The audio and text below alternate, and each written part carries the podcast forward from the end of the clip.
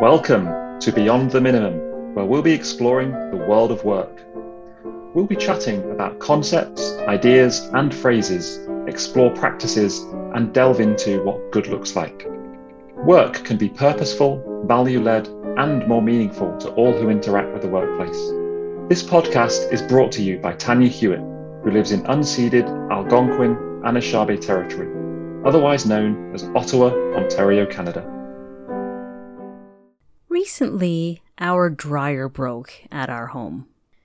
This caused a mini crisis in our home because a lot of us did have laundry to do and we didn't have a dryer.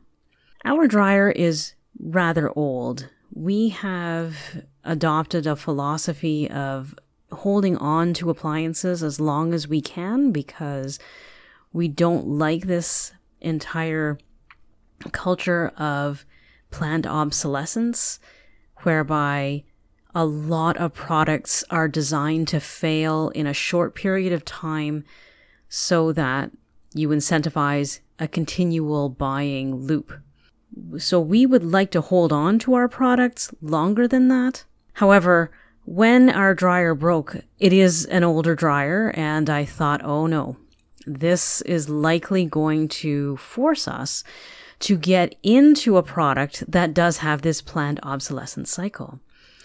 Luckily, though, my husband was able to use YouTube and find uh, suggestions on how to diagnose problems with this era of dryer and was able to source a part and fix the dryer. And I just thought that is just so marvelous that not only did we not have to spend a whole lot of money on a product that likely is going to have problems in the next five years anyway, we could extend the life of the product that is tried and true and works quite well by buying a very inexpensive part and fixing it. So I just think that this is something that obviously a lot of people grew up with in previous eras, but we're starting to lose in our current era. And I think that if more of us could start holding on to our products and allowing them to last longer, we wouldn't be promoting this planned obsolescence culture that we are currently in. Today's episode is Sayings That Should Cease.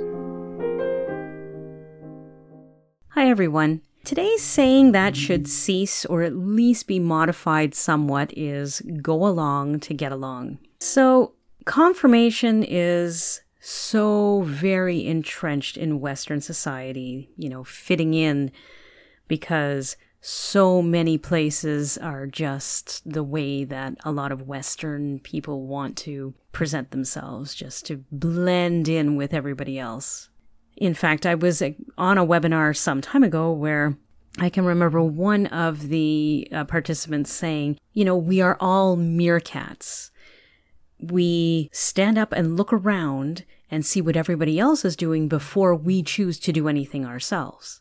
We're social animals. If you want an example of this, walk into a shopping mall and if ever the fire alarm goes off, see what happens. People will wait to see what everybody else does instead of reacting to the fire alarm itself. The way that we have been trained in elementary school to, you know, stand up, grab your coat if it's cold, and get out of the building because there might be a fire.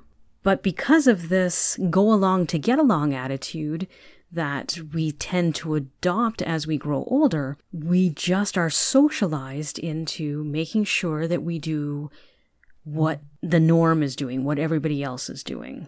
More recently, though, I have seen a large move for authenticity. When I was younger in high school, um, which I won't divulge the dates, you'll be able to know how old I am, although I am 50 years old, so you can calculate it from that.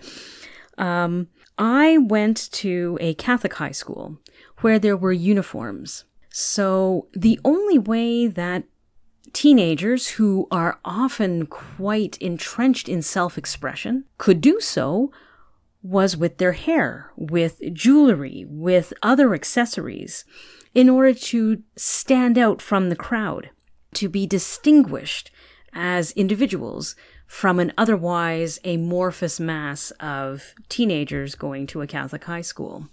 I can't tell you how many times I have been getting advice to entrepreneurs saying that you need to stand out from the crowd. You need to distinguish yourself from everybody else. You need to have a presence that is memorable, and that means that you have to be different from everyone else doing what you're doing. So, this kind of authenticity message has been getting a lot of traction, at least in the circles that I have been going around. Just to enforce that, I was recently introduced to Talli Osborne. So she is a woman from Hamilton, but she's going to be moving to uh, Las Vegas, I think. She is a punk rock, um, well, star in Hamilton, but she's going to be opening up the Punk Rock Museum in Las Vegas. And she is certainly distinguishable because she was born with no arms and no femurs and no knees. As a kid, this was not something she was very proud of, and she wore prosthetics because she wanted to fit in more than anything else. But as she grew older, she realized that these prosthetics were not her. They were a facade that helped her show up in the world, but more and more she began to realize that they were just crutches, literally, that she was using that weren't authentically her. So she no longer wears prosthetics. She has a TEDx talk that I'll put in the show notes where she very proudly talks about the way that she shows up in the world now because she is very proud of who she is. Now, I don't want to take away from some of the marvelous advances in prosthetic design that are going on right now because there are amazing things happening. And these may help individuals' functionality but I hope that they won't rob them of their unique identity, the way that Talli Osborne had said that using prosthetics did in her case. So, this is a really, really tough message because social cohesion tends to favor those who conform. I was at a webinar not too long ago where I offered that um, standing ovations have been cheapened in my experience. It seems as though if anybody stands up after a performance, seemingly everyone stands. And I was told that context is super important for standing ovations. So giving or not giving a standing ovation at a rock concert may be one thing, but at an orchestra or an opera, it may be something completely different. In the latter, there are m- movements in the music with pauses. And if you applaud during those pauses, that is actually destabilizing to the musicians and to everybody who understands the way that music is supposed to flow. So if you don't know how that music is supposed to flow, following the crowd is probably the most appropriate thing to do and what most do in this type of scenario. So it's not cut and dried. It's not every circumstance in which going along to get along is the wrong kind of advice to follow or an inappropriate response. However, as a mantra for life or the way to live one's life, the way you show up in the world, perhaps it's not as helpful. We are all very unique individuals, and we should be proud to present ourselves as who we are and not who society wants us to be. I thank you for listening. I don't know if this is your first episode or if you are a regular listener, having really appreciated some of this content. I just wanted to tell you that I really do appreciate you for listening. If you would like to express your gratitude for this podcast, I would encourage you to buy me a coffee. Head on over to buymeacoffee.com slash Tanya H. That's buy, B-U-Y, me, M-E, A, coffee, C-O-F-F-E-E, all one word, dot com slash T-A-N-Y-A-H, Tanya H. I will put this in the show notes. and I would really sincerely appreciate your support. In addition to that, you can rate and review this podcast, and I really, really appreciate that you are here listening to what I am sending out to you guys. Thanks so much.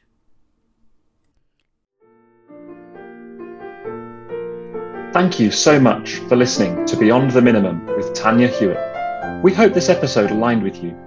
Maybe it was diametrically opposed to you, but at any rate, we trust it made you think. The more we can think about our workplaces and start talking about them, the more we can collectively make a real difference. If you're living in Canada, please find out the Indigenous territory in which you reside and begin using it to introduce yourself. Please reach out to Tanya through her email tanya at beyondsafetycompliance.ca. Connect and chat with her on LinkedIn. Follow her company Beyond Safety Compliance. And remember to ask yourself the question how does your work look? Because we can always go beyond the minimum